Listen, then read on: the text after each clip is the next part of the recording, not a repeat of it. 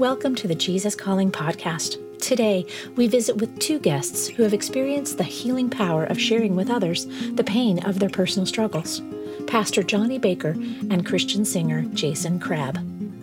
First up, Pastor Johnny Baker has been on staff at Celebrate Recovery since 2004 and has been the pastor of Celebrate Recovery at Saddleback Church since 2012. As an adult child of an alcoholic who also dealt with alcoholism in his own life, Johnny is passionate about breaking the cycle of dysfunction for families and helping them find the road to freedom, which is also the title of his new book. Here's Pastor Baker. I'm Johnny Baker. I'm the pastor of Celebrate Recovery here at Saddleback Church, and I'm also the author of a brand new book called The Road to Freedom. Uh, and that's what I do and, and some something about me, but Normally, how I introduce myself to people at Celebrate Recovery is this way Hi, my name is Johnny. I'm a grateful believer in Jesus, and I struggle with alcoholism and codependency. It's just a way that we talk to each other in Celebrate Recovery to kind of say, here's who I am and why I'm here. An important thing to point out before we get too much further, though, is to tell you this my identity is found in Jesus Christ, not in my hurt, my hangup, or my habit. And that's just a, a big component of Celebrate Recovery although I was born in Wisconsin and we moved around a lot when I was a kid, I spent most of my life here in Lake Forest. And I grew up going to a local church, a small local church, and uh, I went there as a preschool student. And when I first started attending preschool, my family didn't really uh, go to church often, but for some reason they put me in a Christian preschool. And it was the best thing that could have happened for me. It was there that I met Jesus and I got to know uh, all about him and hear stories about him. And my preschool teacher, Ellie, uh, said, Hey, you love hearing stories about Jesus. If you want to hear more, you should come back on the weekend and bring your family with you. And so I thought that was a great idea. So I invited my parents to come to church with us, uh, come to church with me, and we started going to church. And uh, it was during that time that my parents separated. See, my dad is, a, is now a recovering alco- alcoholic, but at the time he was a practicing alcoholic. And it had caused a lot of pain in our family. He left and they were separated for about 13 months. And in that time, uh, my family and I began attending church, or my, my mom and I, my sister, uh, the three of us began attending church here at Saddleback. It was here that things really changed for us in so many ways. And uh, we chose this church because it was huge. At the time, we were meeting in a high school gym we kind of wanted to hide a little bit. Uh, we were going through pain and we weren't really sure what to do with it. Uh, and at the same time, we were attending church here. My dad was attending AA meetings uh, up in LA. After reconnecting and doing some really important things uh, uh, in recovery and with our family, he came back and uh, one of the things that showed us that he was really different was is he asked if he could come to church with us and so he attended church with us here at saddleback and heard Pastor Rick Warren speak, and in that moment had a experience that a lot of us have when we hear Pastor Rick speak, is he felt like he was talking directly to him.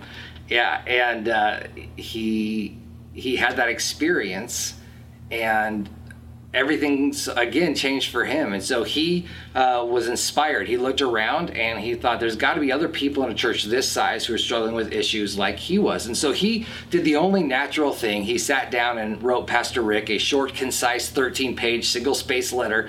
Uh, it's kind of famous now in Celebrate Recovery circles and sent it in to him uh, completely confident that Pastor Rick would find the right man to lead this ministry. And a couple weeks later, my dad found himself in Pastor Rick's office, and Rick said, great, John, you do it. And uh, in that moment, Celebrate Recovery was really born. One of the hardest parts for me to explain with my story is how my dad could have gone through what he did a separation and losing his family and, and starting a recovery ministry, and yet I still decided to.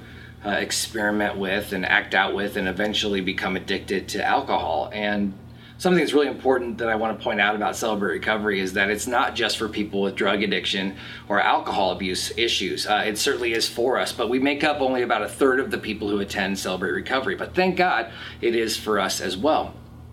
Uh, but why? Why would I do that? Why would I look? at my dad's life and decide to even ever start drinking again. And now, as a parent of three kids, I, I'm hoping that they don't make that mistake as well. And I think there must have been a part of me who felt like he just didn't know how to do it. He couldn't control it, or he didn't know what he was doing, or, or that I would do it better, or that I'd learn from his mistakes. I, as long as I've been in recovery, it's been a long time now, but even still, I, am not sure why. See, I even grew up going to celebrate recovery. I went as the first teen leader of the first teens group. I would go to celebrate recovery. And so theoretically, I should have known better. I shouldn't have been, I shouldn't have done that stuff. And some of my biggest moments of shame that I still feel sometimes that I have to remind myself uh, I've been forgiven for is that pain that I must have caused my dad and my mom as they watched me begin my struggle with alcoholism. And uh, I'll never forget in December of 1999, I had gotten pulled over and, and eventually arrested for a DUI for driving under the influence. And uh, that night I went to Orange County Jail and it was about 3.30 in the morning and uh, I'll never forget I got to make one phone call and I, I called my dad. And um, in that moment, I was really afraid because I wasn't just calling my father, but I was also calling the pastor and founder of Celebrate Recovery. But he was so gracious to me. He was so kind to me. He did say to me, You know, Johnny, I think you've got some issues. You, you need to take a look at why you're doing the things that you're doing. Um, but uh, it's up to you to do it. And, and I wish I could say that in that moment, I stopped drinking and I never I never drank again. But the truth is, it took me four more years. Uh, my wife and I got married uh, later on in the year 2000, uh, just a few months after that arrest. And uh, man, I thought she was going to leave. I, I, was convinced she was going to leave. Thank God she didn't. Um, but yeah, we got married in May, and it was about four years after that that uh, we got pregnant with our first daughter, Maggie. And uh, although I never drank and drove again, I certainly kept drinking. I just wouldn't get behind the wheel of a car.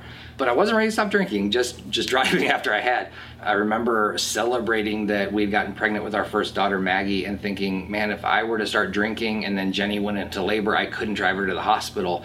And at that time, I'd been drinking in secret, and my whole facade would have been up. And so I knew at that moment I needed to change.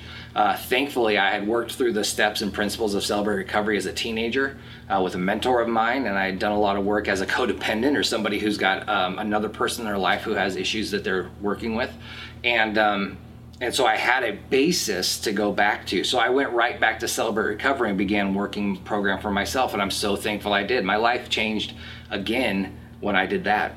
I came to Celebrate Recovery when my life was in shambles, and I needed a way to stop drinking because I didn't want to repeat that cycle of alcoholism, that cycle of dysfunction that had been a part of my family. And so uh, I came to Celebrate Recovery and dug into the principles and dug into step study and worked through my own recovery process just uh, because I needed it. I would go to my group for men who struggle with uh, chemical dependency. I did that for a while, and then I was ready to go into a step study. And a step study is where we go through the workbooks that Pastor John Baker wrote. My dad wrote. They're the they're four workbooks, and we now call them the Journey Begins. Uh, and then uh, we now have four more that he and I wrote together called The Journey Continues. And those eight workbooks help us go through the Celebrate Recovery principles to help us grow closer to God because that's the secret of Celebrate Recovery. It's really a sanctification process. It's really a process of, of helping me go from one place to another, uh, one place where I don't look much like Jesus, and then go through a transition period where uh, at the as I go through it, I want to become more and more like Jesus. I want to be, uh, I want Him to strip away all of my hurts, my hangups, and habits. It's not just about my alcoholism, it's about every part of my life. So I get to be the pastor of what we call the model ministry of Celebrate Recovery. There are 30,000 Celebrate Recovery ministries all over the world uh, that do exactly what we do here at Saddleback. I just get to be here doing it. And so I love that opportunity and I love that I get to serve in that way. Um, and, it, it's so it's overseeing the ministry. It's it's helping people one on one as they come in. Uh, I get to do a lot of counseling and a lot of care of people as they're struggling. And one one thing I love is that I get to see people on days where their days are really bad. In many cases, I get to watch men uh, who are like me and they come in and they've got their arms folded and they don't want to be there and then as they come for a while you see their arms raised in worship and you see them reaching out to other people and um, serving other people and you see their whole lives change. You see women come who are um, afraid or they're scared or they're or they're a little bit confused about why they're there or they know why they're there but then they don't want to be or maybe they want to be but they're in so much pain. Men and women can be in so much pain that they're not exactly sure what's next and I get to watch God work in their lives and slowly change them over time. And it's an incredible experience, and it's one that I'll never get tired of. I wrote The Road to Freedom because it's one of those things that I just had to get out. Um, it's 10 life lessons that I um, learned over my course of being involved in Celebrate Recovery. There are 10 lessons that apply to all areas of our life. For example, uh, admitting you you have a problem doesn't make you weak. Uh, so many of us are afraid to admit our problems. Well, the first step of recovery is, or the first principle of recovery is realize I'm not God. I admit that I'm powerless to change, that my life has become unmanageable. And basically, that's the beginning of recovery. We don't change if we don't admit we have a problem. But so many of us are afraid to admit we have a problem. And so just saying, hey, I've got a problem, it doesn't make you weak, it actually makes you strong. And the converse of that is that covering up a problem always makes things worse. It might feel like you're doing something about it, but it's really just delaying the inevitable. One of the chapters is, is that Jesus cares deeply about your pain. And I think that's something we can miss if we're not careful, that Jesus really cares about our pain. It's not just he understands, but he cares about us. So much of the road to freedom is my personal story and how God has worked in uh, recovery or through recovery in my life. Uh, and so I hope that they'll be encouraged that you know that not all of us we don't have it all together i certainly don't and i make no bones about it in the book that i'm a mess. I'm trying and i'm getting better but uh, i'm by no means perfect. I still have lots of areas in my life that i hope jesus uh, helps me in as we peel that onion and get deeper and deeper and deeper to the core of my life. And so my hope is that it's going to help people. It's going to help people uh, apply truth to their recovery and it's going to help people find the truth that they need to be in recovery and it's going to help people who maybe are discouraged find some encouragement we have a devotional for celebrate recovery and the whole idea is that we may not have time to read a whole book every day, but there, there are times where I can read um, a page or two. And Jesus Calling has been really important for me because it helps me see uh, how Jesus loves me, and so I'm so I'm so thrilled with that. What I really love is that so many of the daily entries have to do with anxiety, anxiety or fear, and those are two things I certainly struggle with. The Bible says we've all been hurt we've all sinned and fall short of the glory of God, which means we've all been hurt and we've all hurt other people. And so uh, the first thing I'd say is if you're hurting, there's there's a, a hope and a help for you. If you've got a hang up where you're angry or you're judgy or you're um, codependent, which means uh, relationships with people can be out of whack, there's hope and there's help for you.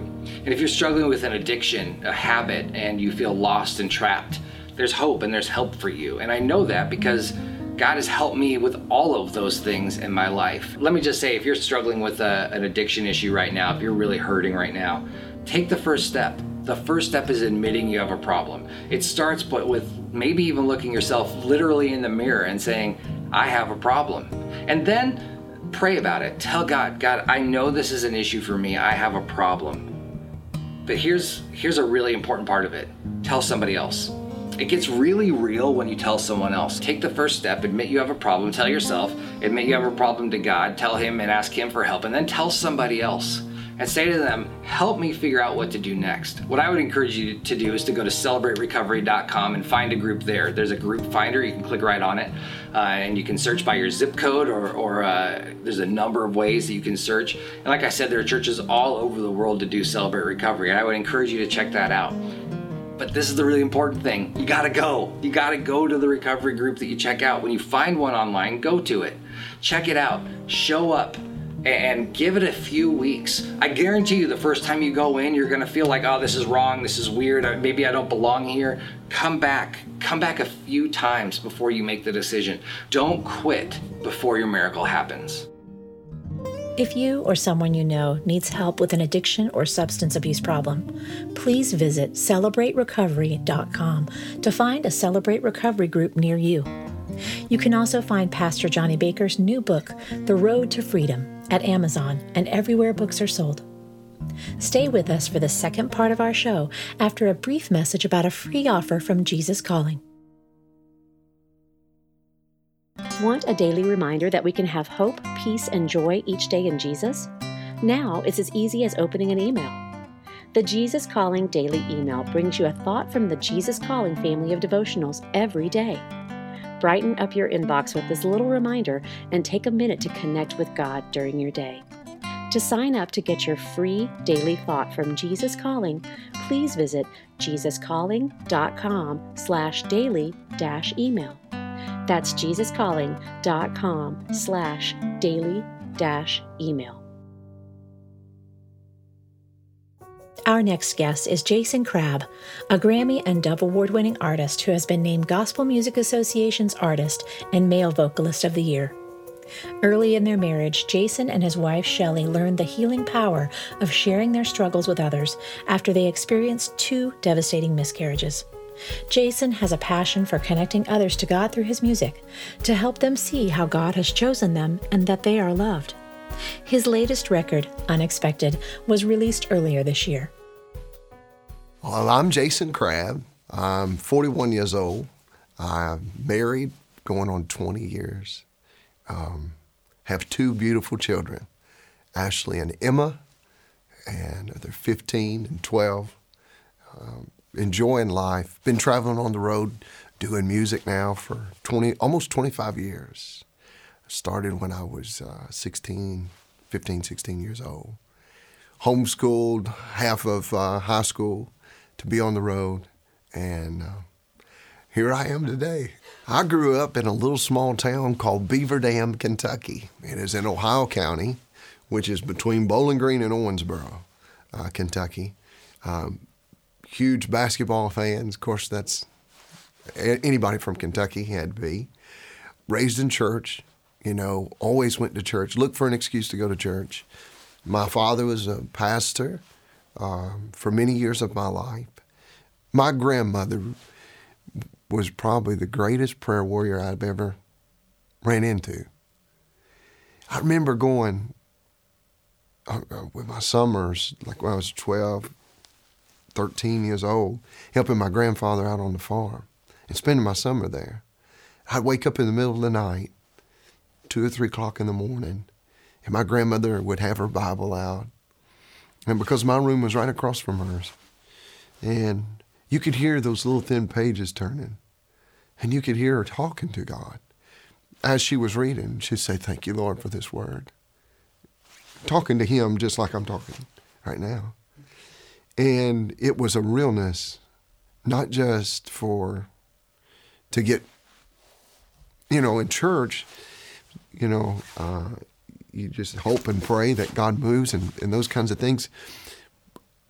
And and you see it happen. But when it becomes the fabric of a person's life, that at two o'clock in the morning, there's nobody watching. There's nobody that's paying attention to, you know, her, or she's getting self gratification from others. She's just talking with our Savior. And I got to witness that. And when I, I went through a very, just a very uh, tough little moment on the road, and I looked through my phone and I was just trying to, nobody around me was acting right. and I went through my phone and I was trying to find somebody to call and just to talk to. Just no reason. And first person that came to my mind was my grandmother. And so I called her. She said, Jace, that's what she calls me. She called me. She said, Jace, when you get to the end of your rope, tie a big knot in the end of it and hang on with all your might and then while you're hanging on, know this that He's holding on to you. He's got you. I really do miss her a lot. There's been many times that I'd give anything in the world to call her. You know, go sit with her, talk with her. And so, uh, all you grandmas out there, and all you mamas, I know you have a big job, but the impact that you're making on your grandchildren's lives and on your children's lives is amazing. I remember growing up, I'd love to say that everything was just, you know, kind of little house on the prairie kind of thing, but it wasn't. You know, um, you know, there was some tough moments and there was some tough things that happened in, in life. My parents divorced. My dad remarried.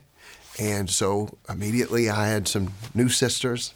Uh, my dad uh, made things right with the Lord and felt that he needed to minister and started a church in Philpot, Kentucky. Next thing you know, um, all of us kids are interested in singing. Um, we're interested in music.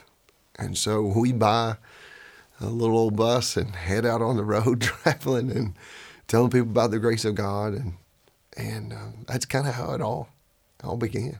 Around 16 years old is when I went out on the road, traveling, singing. I didn't know what I was doing, but but you know we knew who we were singing about because we really had a we trusted in Him. Every day that we were on the road, it was just a trust in Him because we didn't know where the next dime was going to come from to put fuel in the bus. We just relied on God. I, I really love watching God work in people's lives. There's nothing in the world that I love more than standing on stage and watching God work in a person's life that's in the altar praying. I love that because you can tell a lot of times people that are hurting, people that are going through trouble, or rejoicing. There's some that come to the altar that just rejoice because of the great thing that they have found, a treasure that they have found in Jesus. And and it is. It's it's a wonderful thing. It's you can see tears of joy and and thankfulness. I think it's very important um, that we share a lot of, of the pieces of our lives. I think that's what God has called us to, is to share moments of our lives where He is He's pulled us and helped us, and there's victory. Me and my wife, we went through two miscarriages right back to back. You know, the rest of the family were having children, you know, um, around us. It was very trying. I remember our, that song, Through the Fire, just came out, and I'm singing that on stage each and every night, singing that to myself and my wife.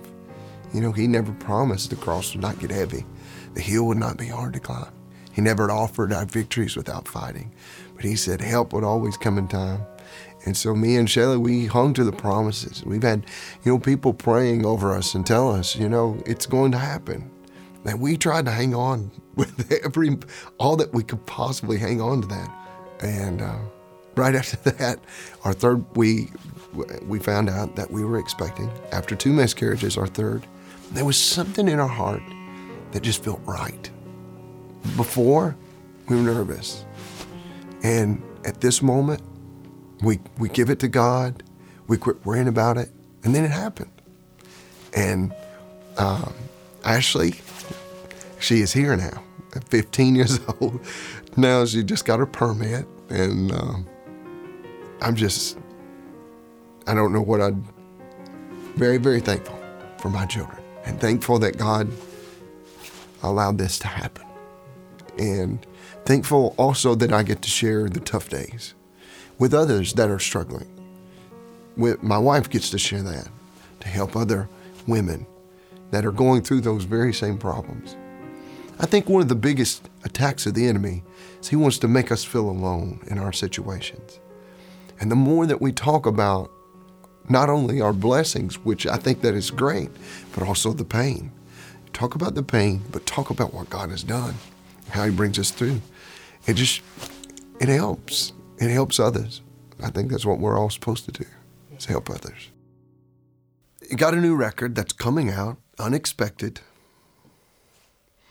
And, you know, I think it's kind of neat to expect the unexpected you know, when you read in God's Word all the things that the Lord did for His people and is doing and has done and is going to, on the third day, Jesus rose from the grave. I mean, how awesome is that? Then He's coming back for us. And He said, All these things that you've seen me do, He said, you'll see greater things. That's what God's Word said. And so, why not expect the unexpected? Expect the, the abnormal. You know, it's easy to wake up in the morning, drink a cup of coffee, and just go through the regular day. But I, you know, when when you're talking about the Creator of heaven and the universe, and, and the one that told the seas that you can only go this far, and created every flying bird and every star, and put it in its place, that loves us like He does, when you're talking about a God like that, man, you can expect some great miracles, some great things. One of the songs right now that I'm in, I'm experiencing in life is called Short Are the Years. And it's kind of got the underlying message of, you know, appreciate the things that you're facing and appreciate the things that God has given you right now in life. That's the season of life that I'm living right now is because our kids are growing up so fast. I used to hear people say, the older you get, the faster time goes. And I used to laugh because I was, you know, I was young then and I'd be like, I'm just waiting for time to catch up. You know what I'm saying? And now I understand it. Yesterday I was bringing my children home from the hospital because they was just born. And today they're 12 and 15. they're driving and and so that song really gets me. So for all the grandmothers and grandfathers and grandparents and mamas and daddies and those empty nested, get you some Kleenexes out. It's one of those. Sure.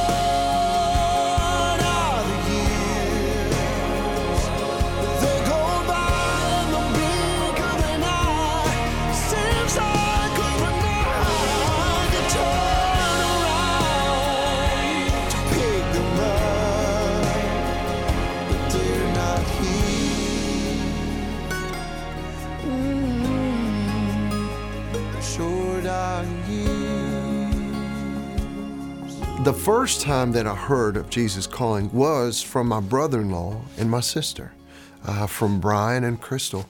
Uh, they were doing a Bible study and they were doing uh, a, a, group, uh, a different group, and they were going through uh, and using uh, Jesus calling in their devotionals with each other. And they said, You need to get this. The thing that I love, another thing about Sarah's writing is the message of hope is so strong. I think people today are looking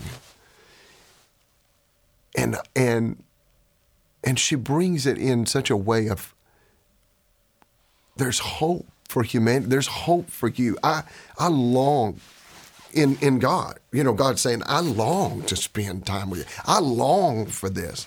And Sarah brings that out in such a, a wonderful way that it makes you feel like no matter what, Jesus loves me and I, am going to make it and He's for me. And I'd love to, uh, to share with you a little out of uh, Jesus calling right here.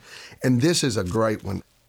I have loved you with an everlasting love. Before time began, I knew you. For years, you swam around in a sea of meaninglessness, searching for love, hoping for hope. All that time, I was pursuing you, aching to embrace you in my compassionate arms. And I think that's just a, a piece of it.